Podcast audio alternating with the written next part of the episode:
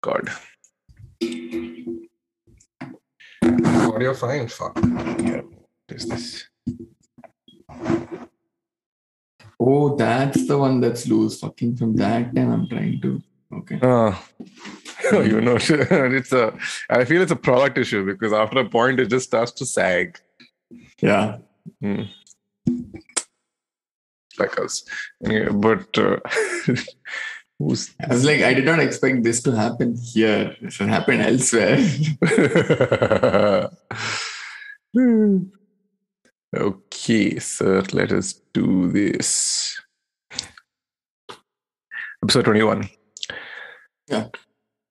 Welcome back to episode 21 of Two Please. I'm your host, Abhin. and I'm your co-host Rohit. And like we said on last week's episode, we would be discussing the Quentin Tarantino films.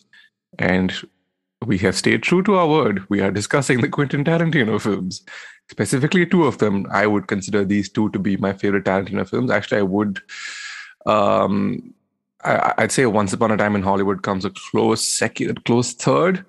But I would, if someone were to ask me, what are your two favorite narrative-driven Tarantino films? I would definitely say Inglourious Basterds and The Hateful Eight. And I think it's um, another yet another validation of why uh, you and I should be doing this podcast together. Is because um, even without you, before you asked me, um, even if you were to say our, our movies out loud together, I would have said the same too. Inglourious being my favorite, and I am guessing Hateful Eight a, uh, a close second. Mhm. Again, here initially we wanted to discuss Tarantino at large, Abhin and I. Then we realized uh, each of his movies uh, have enough depth to merit their own episode. There's a lot to talk about, and uh, also from a podcast planning perspective, uh, I feel Tarantino is a mine we would want to plunder again and again. So Mhm. I didn't want to, we didn't want to blow our wad just in one episode, so to speak. So this is just one of uh, what I'm guessing are many episodes on Tarantino. Uh, so yeah, like Abhin said, we're going to discuss two movies today: Inglourious Basterds and after, Hateful Eight. After Eight, why did I say after Eight? Hateful Eight. We could all use some after eight right now. No, oh, after, after That's 8 p.m. 8, 8 p.m. At the moment I said it, I was like, oh shit, it's 8 p.m. It's not after 8. Yeah. Yeah. Disgusting thing. Anyway. Yeah. For the international listeners, if there are any, 8, 8 p.m. is like one of the lower rungs of uh, of whiskey that we have in India. It- It's three dollars for a full bottle. wow, I like how. Make of that what you All right. Controlled ward explosion aside, let's start the show. I am big. It's the pictures that got small.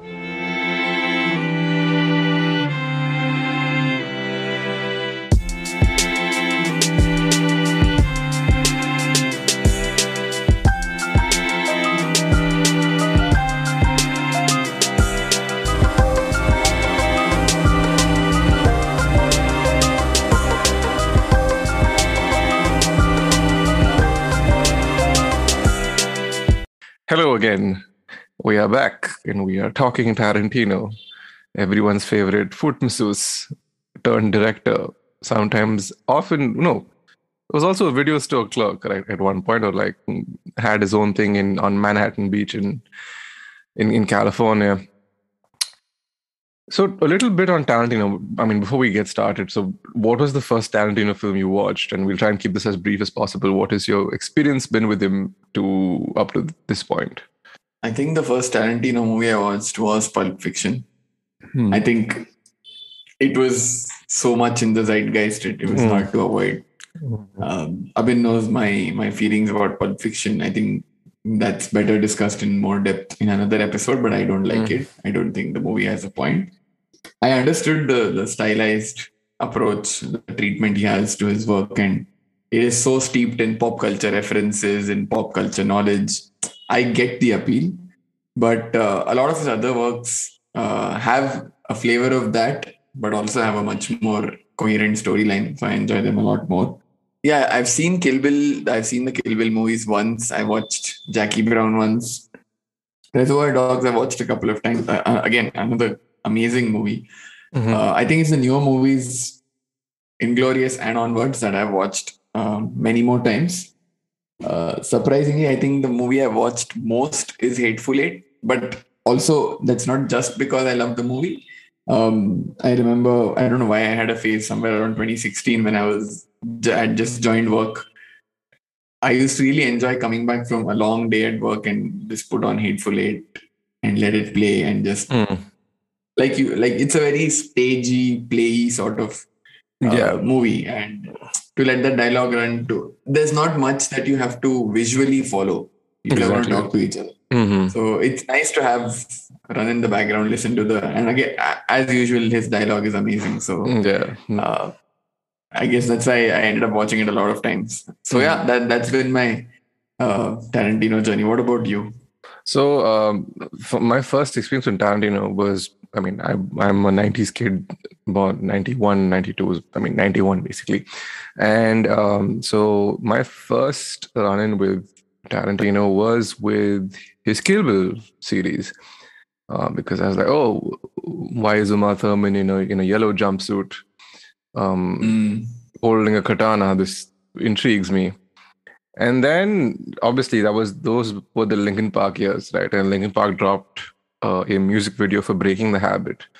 And I was like, oh, this is a great, very interesting music video. And then somebody had said, oh, you should check out Kill Bill because the same, the animation director for mm, Breaking the Habit has done a whole sequence in Kill Bill. And uh, I was really getting into anime at the time. Uh, just obviously for us, it was we'd gone from you know the Dragon Ball Z's and the Dragon Balls to oh, what is um, oh, what is Sword Art Online and what what is Evangelion and just the whole so and Gundam. This was like the first few years we were like, okay, this anime exists outside just Goku yelling for um, six episodes.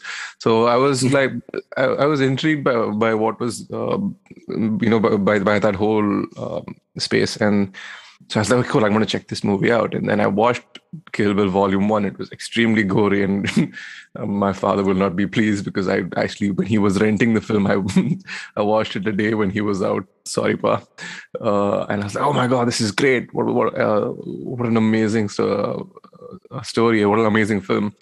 And then a few years later, around 2007, 2008, I had I watched Pulp Fiction. I was like, when I was really getting into film, I, I ended up watching Mhm. Pulp, Pulp Fiction, and um, then it became a, oh, I have to track down all of the Tarantino films and watch and watch Reservoir Dogs because we've done we've spoken about this on a previous episode because it was remade into a movie called Kaante, and yeah. and then uh, and then by then we had been to enough quizzes and hung around enough people to understand just how huge Tarantino was in the space. Because I'd say 2006 to 2007, it was the it was the Fight Club of times. Because where everyone was like, "Oh, you've seen Fight Club? Watch Fight Club," and so generally Fight Club, Pulp Fiction, and I think there's one more film. And it'll come to me at some time during the podcast. If you randomly hear me yell a movie uh, out of the blue with no context, you'll know that's the film I'm talking about. Um, yeah, so that's and and so by the time Inglourious Basterds rolled around, I was like, okay, I am hyped for this film because uh, as much as I didn't appreciate Jackie Brown the first time I saw it, I saw it again many years later. I was like, oh wow, this is actually a really nice film. Um, and and then of course the Hateful Eight uh, rolls up into 2015, and for and much like you, I particularly enjoy that film because it's so conversational. It, it all takes place in a cabin, right? And Haberdashery. in a haberdashery, Minnie's haberdashery. So, uh, and that should actually not be. I mean, it's. I loved contained space, uh, contained space films because there's so much tension and it can go so wrong if you don't get it right. The Hateful Eight is uh, is definitely one of my more enjoyable Tarantino films, but I'd still say the top spot goes to Inglourious Basterds, which I think is a great place for us to begin on. So what we'll do is we'll break this down into two parts. Rather, we'll uh, one episode. We'll, the first half of this episode will deal with um, Inglourious Basterds, um, how we discovered it, what uh, we think are the absolutely astonishing things it does, and um, yeah, just basically it's going to us talk. We'll, we'll break the film down into, into different sections and, and and discuss it in detail, and then we'll give Hateful Eight the same treatment as well. Um, so, shall we begin? for a second time.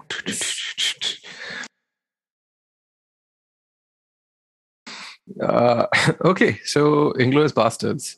I found this on a bootleg DVD in 2009 because I was afraid it wouldn't make it to theaters and that I heard it was really gory. And the Indian censor boards weren't particularly kind to gory films at the time. Uh, mm. Where did you find it? Yeah, I mean, I, I not in bootleg CD, I straight up pirated it. So, and uh, I mean, more to your point on uh, having been a lot more aware of Tarantino's work after we got into quizzing. I mean, if you fancy yourself to be a quizzer with any measure of competence in end quizzes, mm. if you if you don't watch Tarantino movies, there's no way you're going to make it into the finals, right? Like, yeah, quizzers love questions on Tarantino, and there's so much to mine. Like, there's so many references, there's so many callbacks and backstories um, in a lot of his work.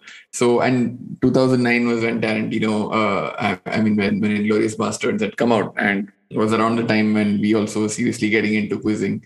Mm. And I remember uh, everyone talking about it because I think Death Proof was the last movie he had. Again, if you count Death Proof as a movie, otherwise, uh, the previous movie, uh, the movie before that was Kill Bill Volume 2. So this was like a long break between his last movie and this one. He so, directed a, a segment in Sin City, right? If I'm being if I remember correctly. There is the segment in the alleyway is him. Sin City is Robert oh. Rodriguez, and uh, uh, and there's a segment in that involves Benicio del Toro uh, and Rosario Dawson in an alleyway, and I think that that was all mm. him. Hmm. So but yeah, like uh, I mean, the the segment apart, this was mm. like highly anticipated and like he said, I think at some level he himself knew this was some of the best work he'd done. So he himself was drumming up a lot of publicity for the movie. Mm. And all of that coalesced us getting into quizzing, rediscovering or like reappreciating Tarantino, his movie coming out in that very same year after so mm. many after such a long time. Mm. It was just like when when the movie finally came out and I downloaded it, it was like edging, right? Like you, you yeah. held on to it for so long. Wow. It's gonna explode at some point. wow. wow. So for those of you listening to this on audio, because how else are you listening to this?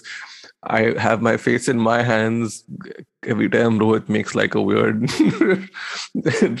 analogy. Wow, I never thought edging would make it onto this podcast, but it somehow has. so yeah that's how i oh. discovered uh, inglorious. But um, let's dive into what you what are the things you like about the movie? And i think before we do that uh, something we just like to call out right at the front. Uh, while we're, we're not uh, trying to be very Tarantino-ish, and uh, as Abhin will testify, believe us, we we tried doing that, and we had to scrap that entire scratch because it really wasn't working. Yeah. Uh, we're not trying to be Tarantino-ish and be too non-linear. We're going to dissect the movie as in as straightforward a manner as possible. It's just that the start of the movie is something uh, which really stands out is, is a is a peg above the rest of the movie mm. and something you want to give a little more time and attention to. So we're going to keep that bit for the end, but um, save for that, um, thoughts, Abhin? Yeah, barring the opening sequence, which is I think a good 16 to 18 minutes long, um, everything else in this film is absolutely amazing. Um, I'd go, I'd go so far as to say, even Tarantino thinks it's probably his best work.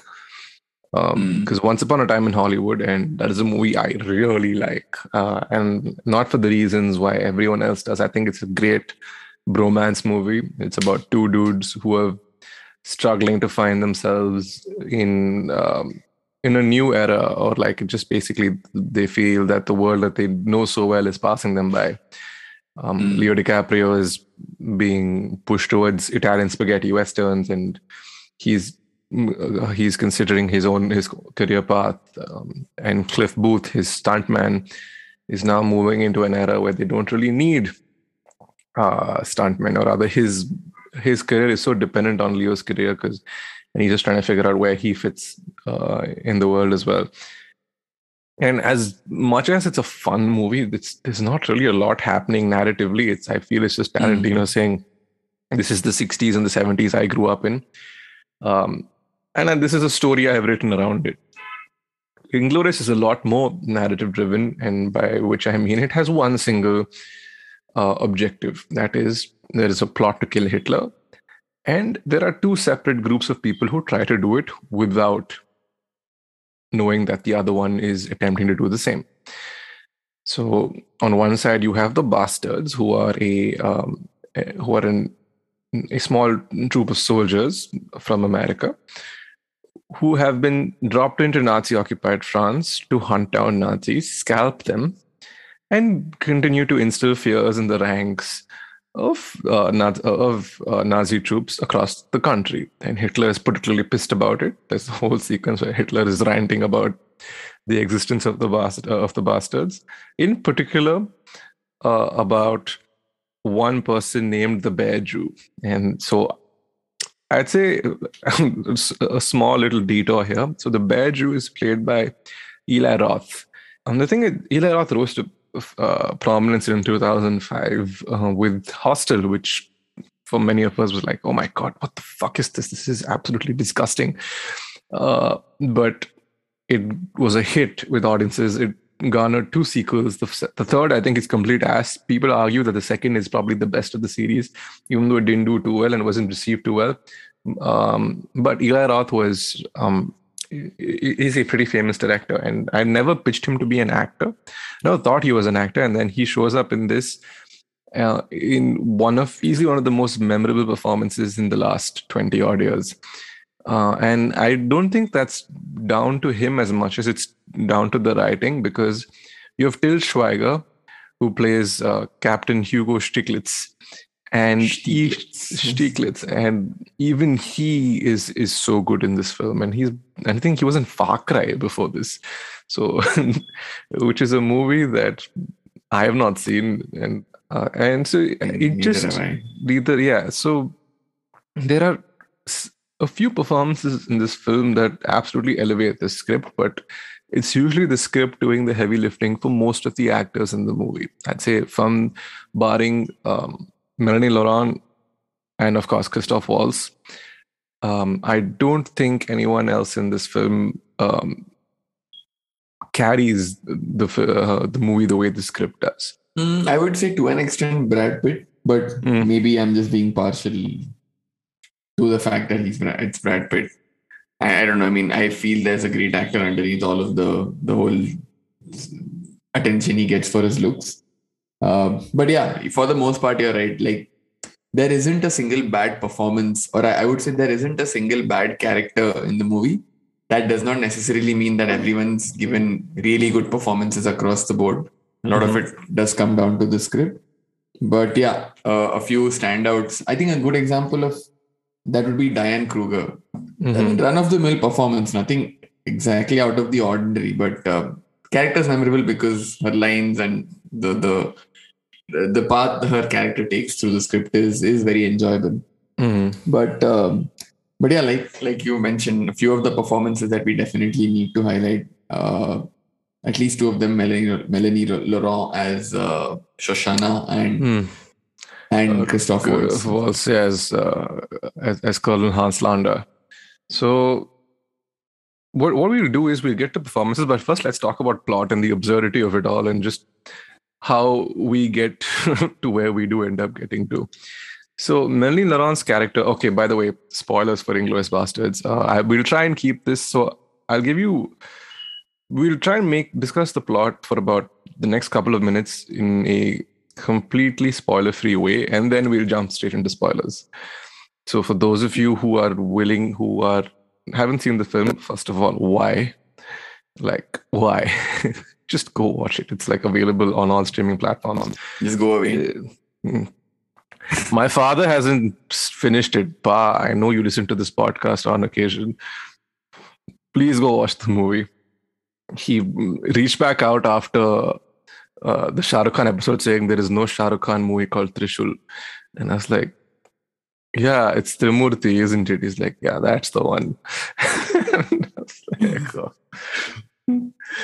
so he's so he's been checking these episodes wherever he finds himself that he, he finds like a place that he thinks he can connect with he'll try and listen to an episode Hmm. uh, so two there are two plot lines running in parallel to the film um, one is so so shana escapes a harrowing incident on a farm which we'll discuss in a bit and then sets up a theater in paris there she runs into a war hero a decorated war hero named fredrick zoller who instantly falls for her and then tells her that he's about to become a movie star because something he did in real life is about to be put into real life. Uh, he's now the star of this Nazi propaganda film called Nation's Pride that is releasing um, uh, across Europe um, to celebrate his achievements, and he's he's been cast in the lead. Little known fact: Nation's Pride is actually directed by Eli Roth. if you want to go As in the movie, in the yeah, movie. the movie Oh, in the movie is directed by Eli Roth. So um, if you that's a little bit that's a small bit of trivia for uh, for our listeners, and he insists on trying to have the premiere at um, at Shosanna's theater. Now the uh, so he goes up to to Goebbels, and I had no idea Goebbels was this involved with um, with the film industry. Yeah, I mean, he was also the propaganda minister. I think a big part of the propaganda that the Nazi party put out was through their movies. So, Hmm.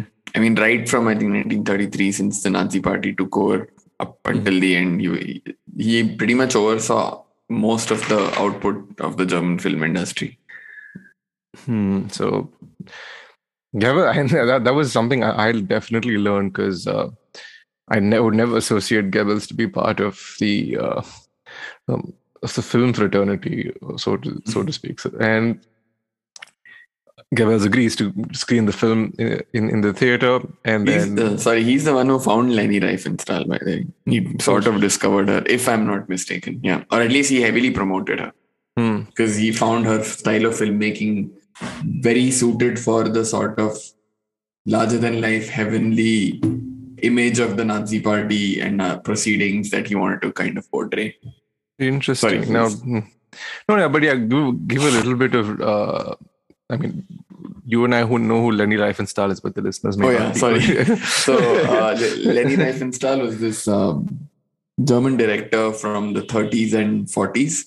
Um, her most famous work, probably, of course, uh, apart from Triumph of Will, which was an out and out Nazi propaganda movie around the Nuremberg, uh, 1935 Nuremberg Hmm. whole shebang that the Nazi party had there. She also directed, I don't know how you how it fits in this term. She directed the the coverage of the 1936 Berlin Olympics as well. She's also a photographer, Mhm. director, praised for her artistic style, but also criticized for the fact that she used her uh, artistry for Hmm. these purposes. But yeah, that was Leni Riefenstahl. Yeah, okay. And, and the other person that they name drop in this movie is Emil Jannings, first person to ever win an Oscar. And Yeah, who- 1927's Wings. The 1st Mhm. Oscars were in 28. So Hmm. he won it in 28 for a movie in 27. In 27, and- yeah. and then became the poster boy for Nazi propaganda films in the 30s, which was, uh, I don't know, maybe he migrated to Canada at the end of his career, who knows. Uh, always had, had to sneak that one in there. Uh, but yeah, but okay, now coming back to the story is so Goebbels decides to host the premiere uh, at, the theater, invites all uh, the all the top leadership of the, of the Third Reich, and the American intelligence gets wind of it. They're not unsure at this time whether Hitler will be attending. Uh, it gets confirmed to them that he will, um, and they decide to send the bastards into to um, to take him out, and as well as Mhm. the other members of the of the leadership. And meanwhile, Shosanna is plotting her own revenge uh, tale and, and wants to burn the entire theater down with um, several members of the Nazi party in there. And just because of what happened to her uh, as a child on that farm. So these two these two plots meet in astounding fashion in that little theater in the climax And if you don't want to know what's about to happen, I'd say skip about 10 minutes uh, from where we currently are. I think we are about mm, 25 to 28 minutes in, but say skipped about 38 minutes because now we're about to jump into spoilers. And then we'll go into performances where we'll try and keep it as spoiler free as possible. So, spoiler time. Spoilers. Hitler dies.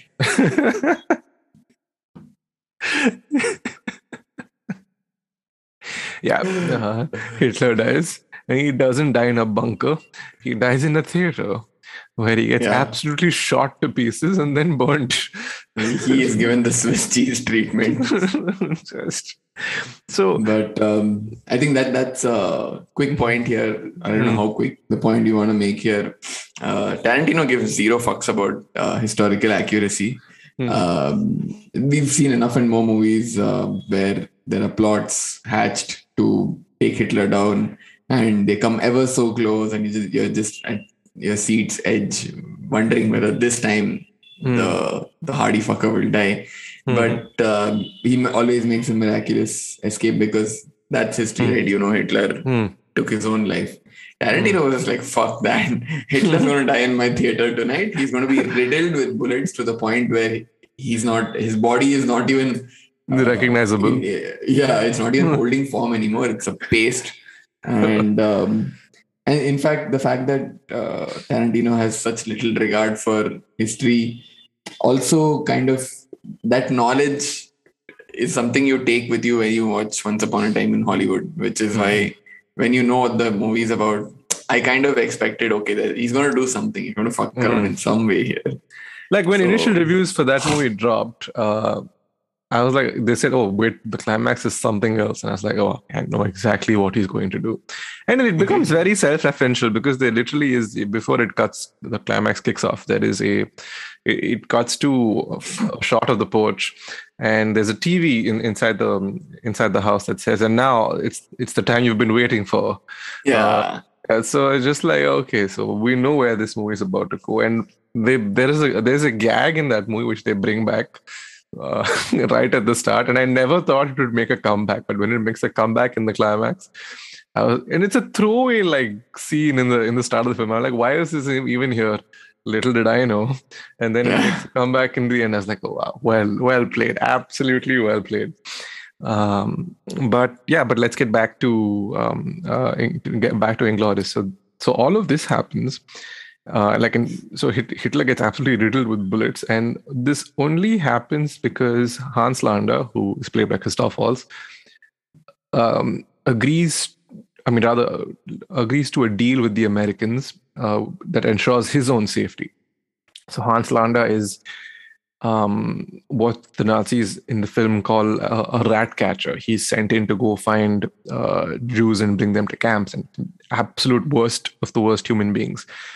Now, this was, um, and when when he catches wind of of the bastards in the theater, and the bastards are in the theater posing as a film crew.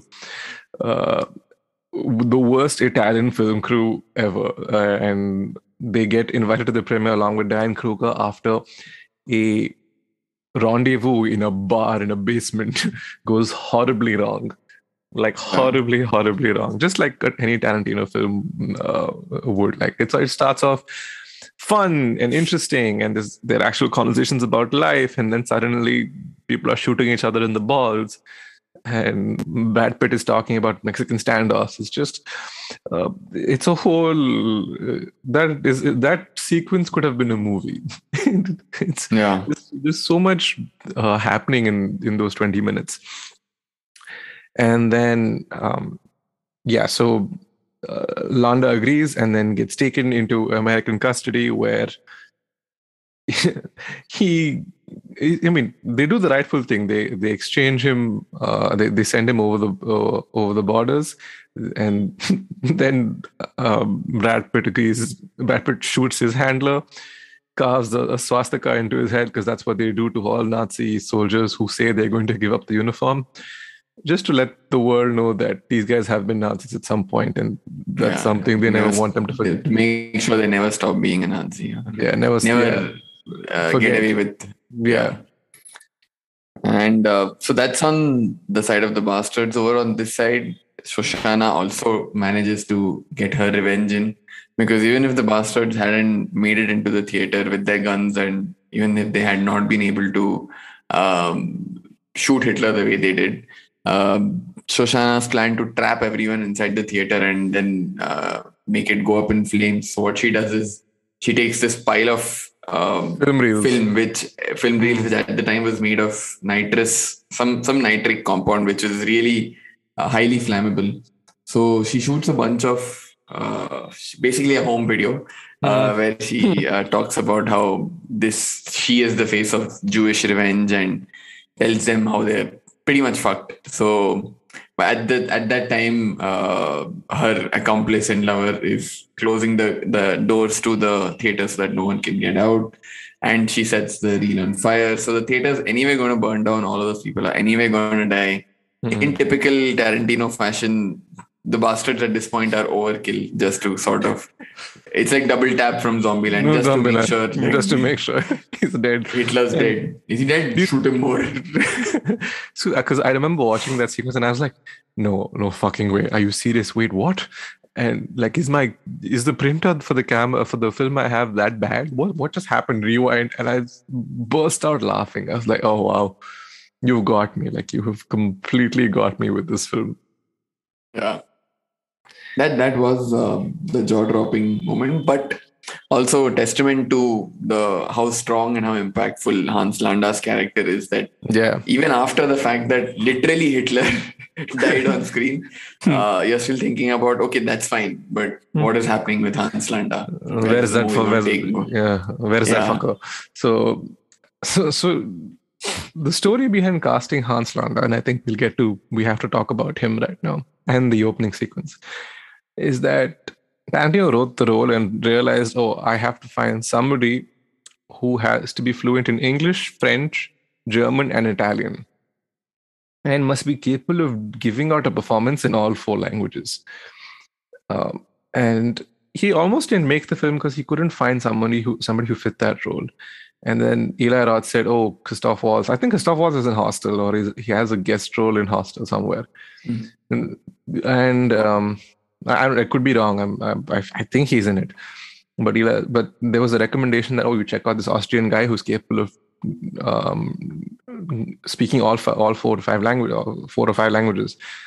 And he they screen tested him. Uh, quite ominous words, by the way. Check out this? Austrian guy. I'm sure somebody said that about Hitler also way back. And then somebody said that about uh, said that in the 80s as well, and but that worked out well, no? Yeah, that that went well. he came back multiple Yeah. times.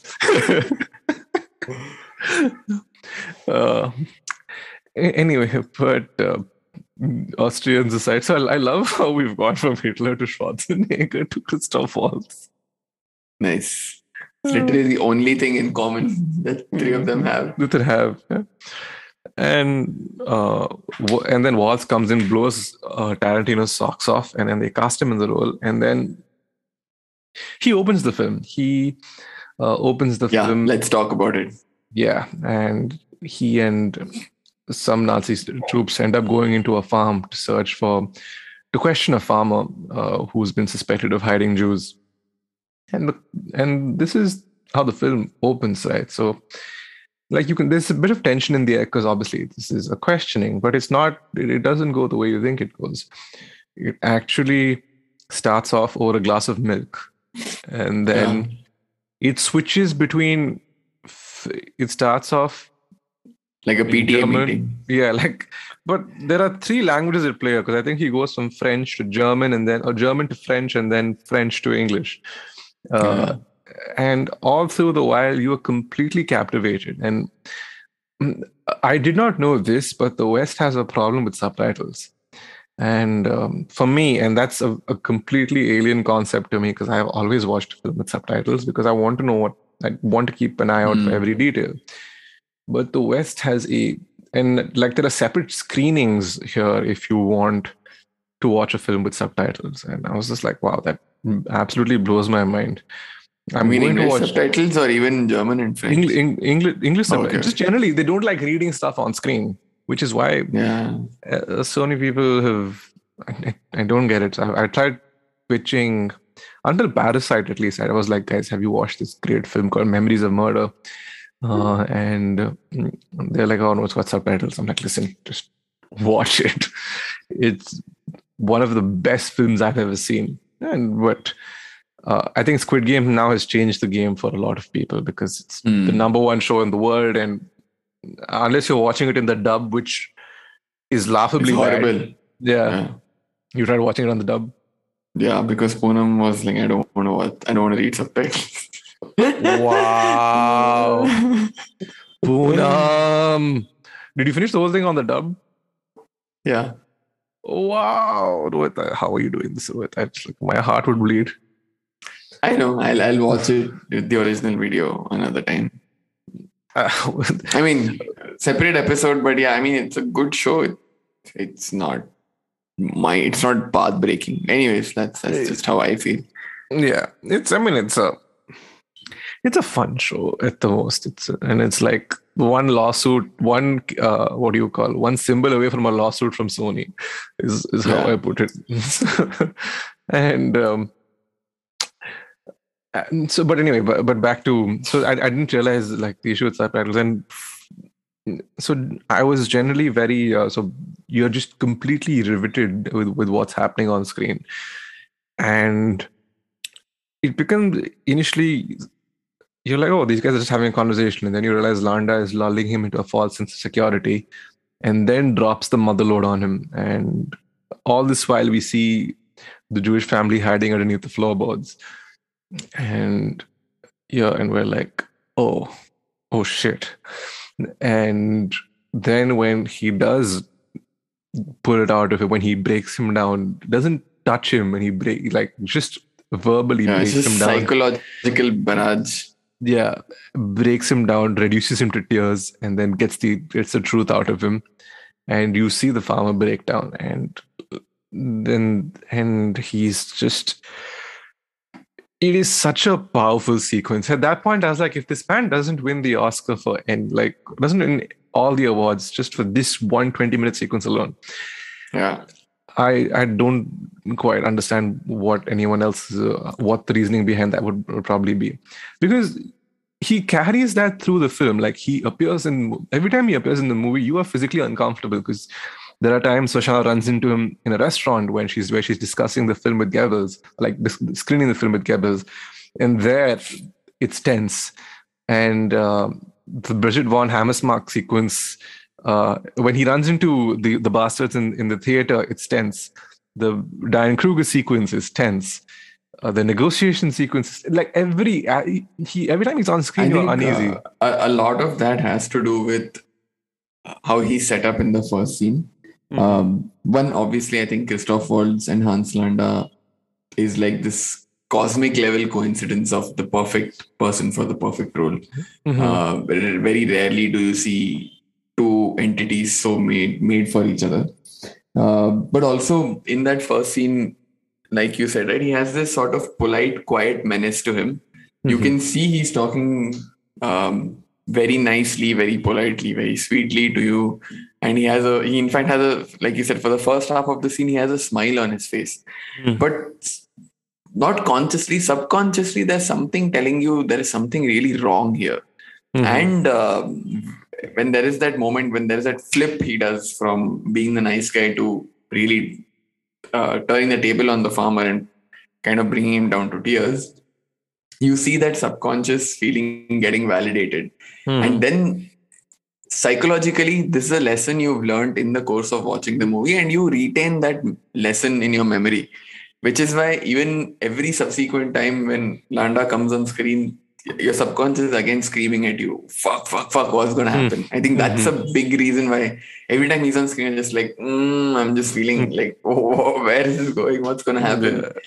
And cinematically, what an amazing emotion to evoke in your audience. Mhm. Uh, doing that. I think hats off to both Waltz and Tarantino for pulling that off. And um, eh, uh, especially that first scene, I, I don't re- recall the the YouTube channel that has the video, but uh, Mhm. there's a fairly detailed video that breaks down the first uh, that opening scene, and they talk about how how the interplay between the characters is, what is the subtext, what is going on beyond just the dialogue, and uh, in fact, that kind of spurred me on to read the screenplay for Inglourious Basterds, at least the first scene, the, the pages for the first scene. And what really stuck to me was, for most part, for the most part, all screenplays focus on the dialogue, and there is some bit of context setting, etc. So you can sort of envision the the setting of the scene. But uh, Tarantino's writing of this scene really goes into individual actions of the character uh, if somebody at the background is feeling uncomfortable or if they're sh- even shuffling a little, moving their position. He's noted on the minutia of all aspects of all characters in the scene. He's really painted a very vivid picture. Clearly, this scene sort of, I think, walked into his mind fully formed and fully crystallized, and Hmm. he's really brought that to life. And that sort of detail really helps uh, make the scene very layered. There- There's Mhm. so much to unpack in that scene. I, I mean, Oh, I can keep talking yeah, about we, it for yeah, yeah. I'm sure we can, and I think that's maybe we'll we'll probably discuss it with somebody. I think we'll sit down. That's a different episode by itself. Our favorite scenes from films, like things that have stood Mm. out, and this definitely is one of them. Uh, but yeah, I think closing thoughts. We'll go on to closing thoughts and then quickly jump on to Hateful Eight.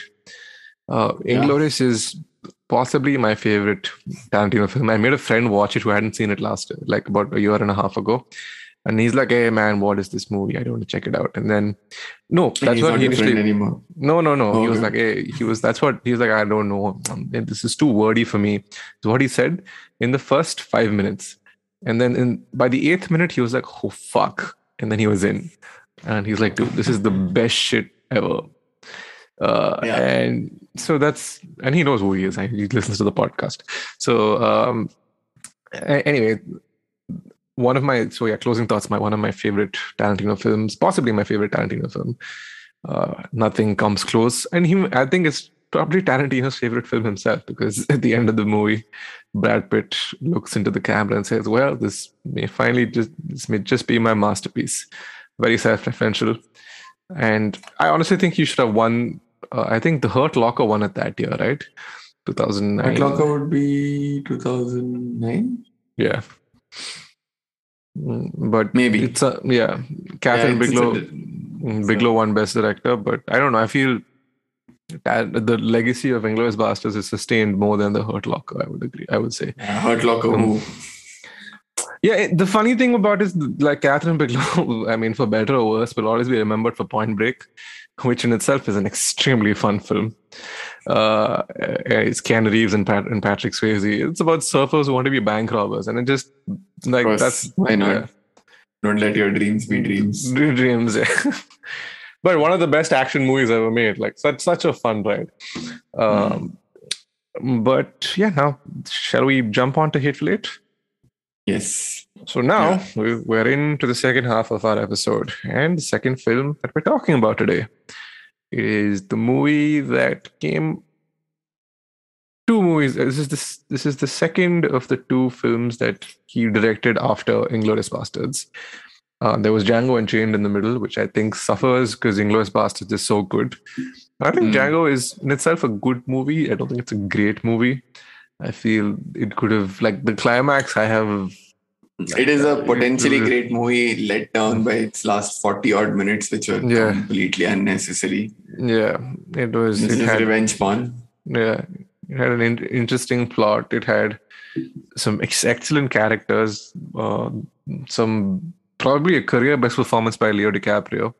If anything, he he should have won for that and not for sleeping inside a a horse that he. A bear. Horse, bear. something. Yeah. Yeah. Uh, sorry, Leo, but Luke did it first. Um, and but anyway, back to the point.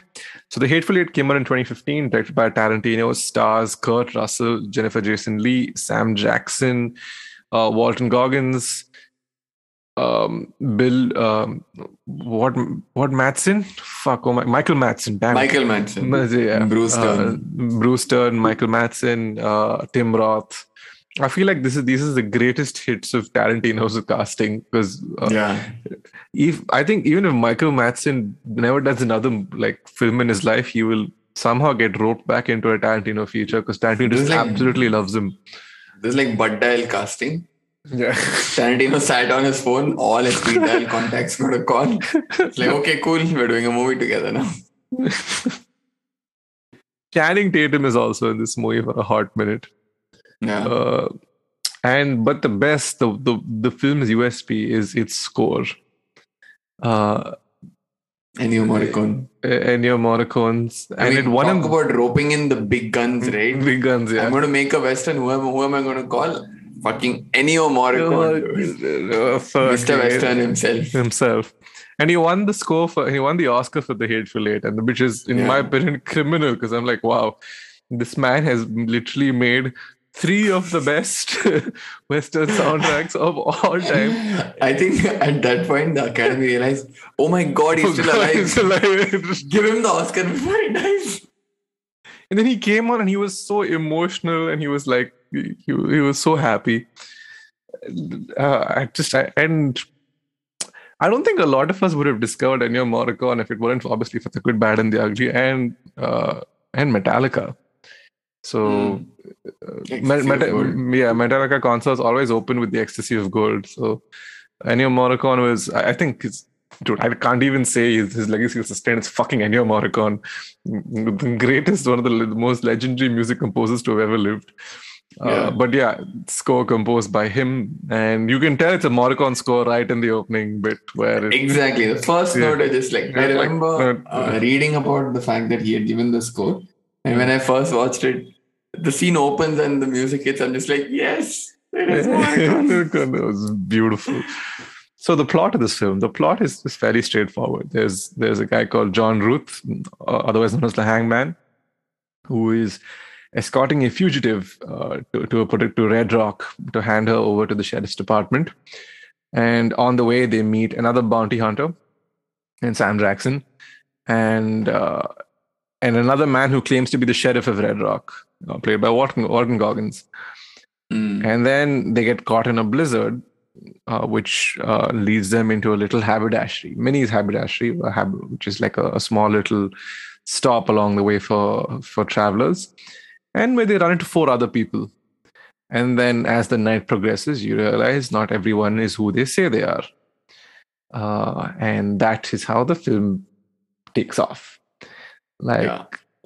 and a lot of people have accused this movie of being overindulgent, of being too much. Um, I mean, too long. I mean, because my I remember I took my mother for this and she fell asleep and she hated has hated me for it ever since. Uh, but I I for one completely enjoyed this film. I think everyone in this movie is giving great performances. I think the writing is obviously spectacular. The setting is is wonderful because, like we've discussed earlier on in this episode, I we're a big we're big fans of contained uh, contained space dramas, and this is right up there for me. I thought it was excellent. I think Sam Jackson and Walton Goggins carry the movie at certain times. They are riveting to watch, like especially Sam Jackson's monologue to Bruce Dern. Uh, yeah. Oh my is god. is absolutely terrifying, but um, it's, it's wonderful. I think it's set just after the Confederate War.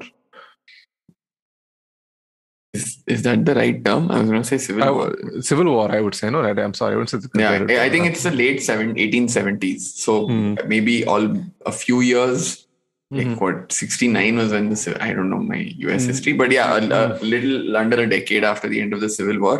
Mhm. But uh, yeah, uh, back then, 10 years back then were like a year now because Yeah. things moved slowly, right? Slowly, So right? Exactly. Yeah. People were still making their way back to their hometowns and stuff like Mm. that. So Mhm. a lot of you see a Confederate general in in the character that Bruce Dern plays, and Mhm. in fact, I think even Walton Goggins is a is an ex Confederate soldier, what they call Mm. a lost causer.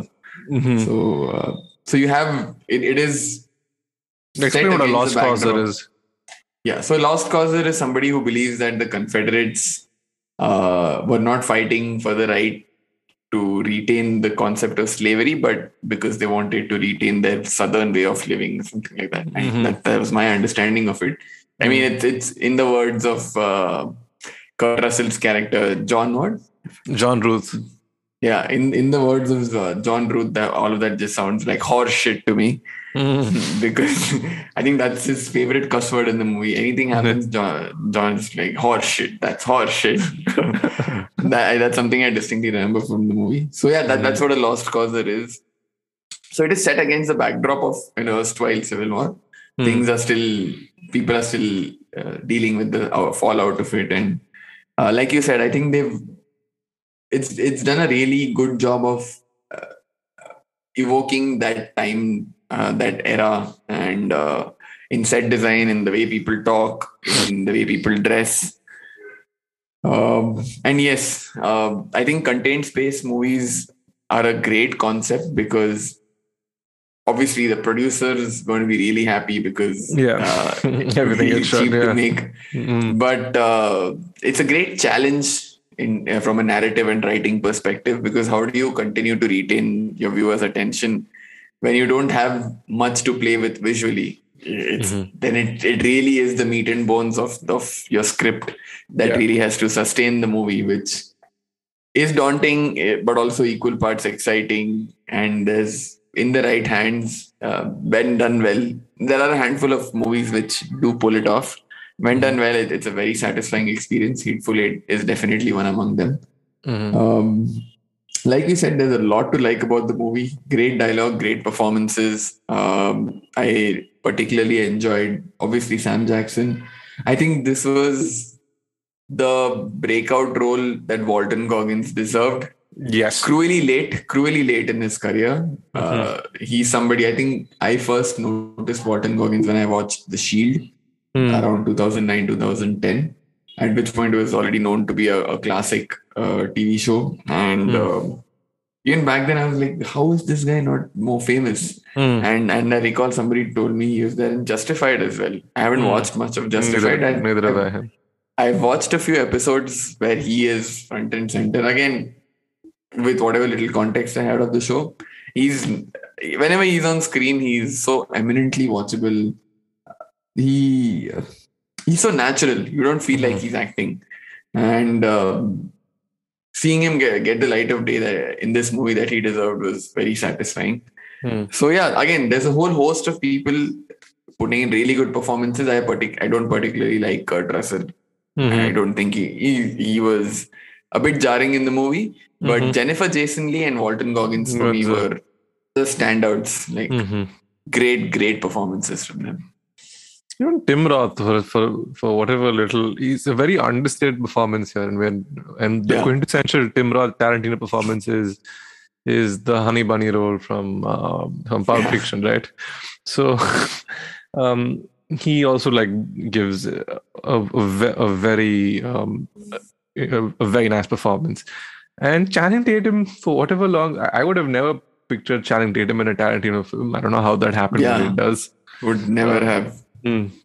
It was the yeah, and uh, but he, he he's good too in his own in his own way, like in his own Channing Tatum way. Uh, but yeah, once again, the strength, like most Tarantino films, lies in its writing, lies in its pacing.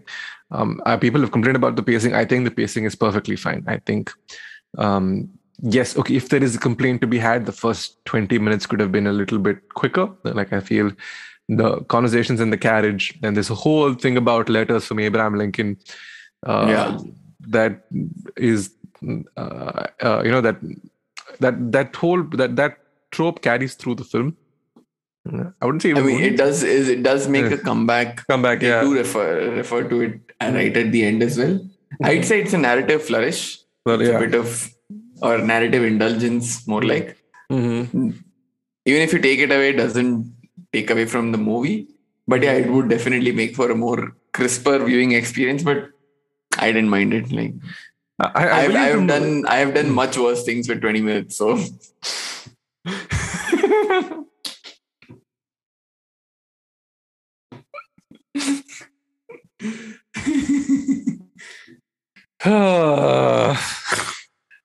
okay then. I really like how this movie ends, dude. I love the the final song Yeah. that they play with the credits. Uh, Roy Orbison's uh, "Won't Be Coming Home," uh, and and Tarantino made Pete Travers sing the song with him while during an interview, and that's like the first one of the few things that stick out. Uh, don't. Okay, good. yeah but also like we uh i don't think a lot of people have seen this movie and i think this is just generally for one of those those purists so i won't don't think we should spoil it yeah, I don't know. I don't know why because it's just one of did those it I, fly under the radar or did it not appeal to uh, was it not as broad based as other movies or did they not market it as much i don't know I, I don't think contained space films work as well because I was like, oh, it's just people talking. Why would I want to watch a movie with people talking? I can sit in the house and listen to people talk. Uh, and which is, I mean, legit complaint. I understand, but yeah, the, it, it's very much targeted towards the film film audience. And this was supposed to be his last film. He said he was retiring after it, uh, which I feel is total bullshit. And now he said the same thing after. Once, yeah, the same, said the same thing about Once Upon a Time in Hollywood. He's not retiring. I think he's gone to pre-production on his next film. See, dude, he's Uh, also edging only. Yeah. He's so dude. The less said about it's like somebody keeps waving feet at him and be like, one more, one more, one more. It's like, yes, for you, how many ever. Uh, Yeah, but Hateful Eight does not have a feet fetish scene. not that I remember. Now somebody in the in, in the in the editing room was to be like, no, Quentin, no, we can't put this in the movie. Like, why is there a foot scene? He's like, but no, it's important. You, you see, it's and then yeah, I think uh, Sally Menke, who mm, uh, I remember Fala, a friend of mine, who said, ever since Sally Menke passed away, his editor, um, he stopped like his films started to get a lot more um, loose, as in they aren't tighter. They aren't like Inglourious was the last tight film, and then from Django onwards, you feel the film start to sag. And I think the Hateful Eight in some parts is guilty of sagging. There was that person that was reining his more fanciful tendencies in was not there anymore. Hmm. yeah, exactly. So, and I feel like every good film director needs a good film editor. Like most, Yeah. like if you look at the combos, you have Scorsese and the really great ones, exactly. The great Yeah. ones always have somebody they always work. Yeah, yeah, and um, I mean, I love Schoonmaker, but um, she does not work well with Anurag Kashyap uh, because What did she work on Anurag Kashyap? uh, what Bombay Velvet. Oh, I mean, is that her fault? Mm, I mean, it's it, it's a it was a four and a half hour long movie, which they cut down to two and a half hours. I don't think Schoonmaker is who you go to for brevity. No, I don't. I Uh, mean, it's, it's not like uh, uh, Scorsese is making tight 90 minute uh, thrillers that, you know, yeah, that yeah. make for a breezy afternoon. I mean, I think Goodfellas is a breezy watch. It just like flies by.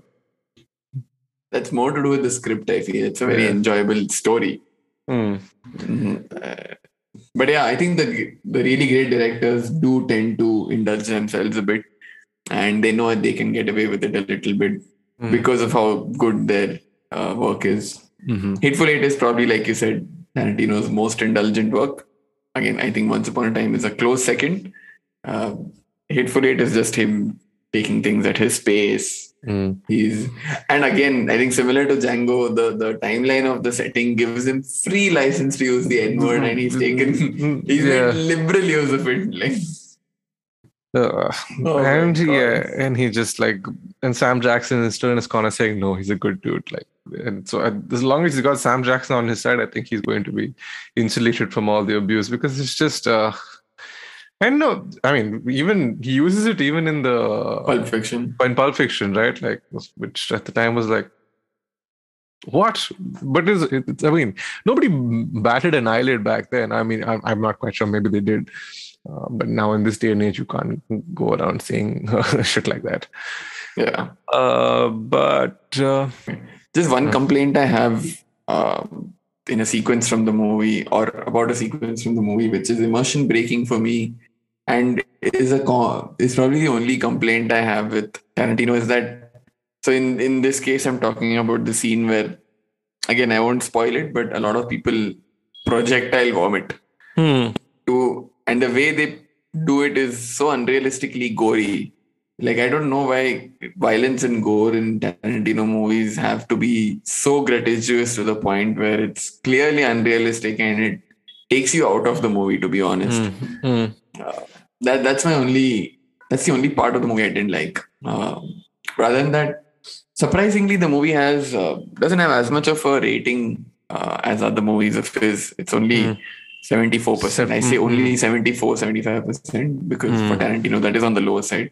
Mm. Uh, I guess a lot of it also had to do with the fact that there was some criticism the movie faced upon release on the violent treatment of its female characters, yeah. which, uh, when you see the climax of the movie, is not unwarranted, Hmm. but also A bit excessive. uh, it is a, it is a bit excessive, no doubt. I Hmm. think Hmm. excessive violence is par for the course. Is something you expect in a Tarantino movie, Hmm. but um, to his defense or in his defense, I'm, I'm amazed. I'm finding myself saying this.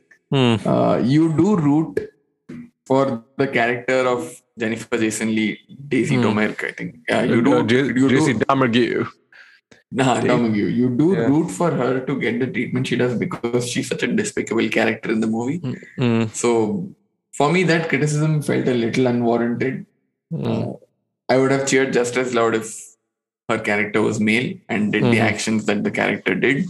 mm, um, I think that's that and the fact that it's it's a single whatever closed space movie is what maybe made it a little less palatable for the other movie goers and maybe that's the reason it didn't do as well as it did. But 100% everyone should give it a shot give it a watch if you have two and a half three hours. It's not a short movie by any means. Yeah, so it's if you want, you can listen to it episodically because it's I think in the US it's available on Netflix that way. And yeah, check out the films. Let us know your thoughts if you've liked them both. Uh, like we'll have we now have a space for you to let us know what you'd like us to talk about. And uh, if you're on Spotify, please do take part in the polls, leave us suggestions, all the good stuff because we'd love to hear from our listeners because uh, there are points where like who's listening to us and then somebody comes back and is like hey i'm listening to you and that really makes our day so yeah um you know so please by all means uh, let us know what what you think. Let us know what you'd like for uh, like to hear. And we should do the needful. And that brings So us Indian. what? Do the needful? Do the needful. That is so true. And for I am mm, deeply connected your- to my roots, you with your milton bottles. My Milton bottles and my uh, prestige pressure cookers. So, uh, but okay, that's an end to this week's episode. Do we know what we're talking about next week? nope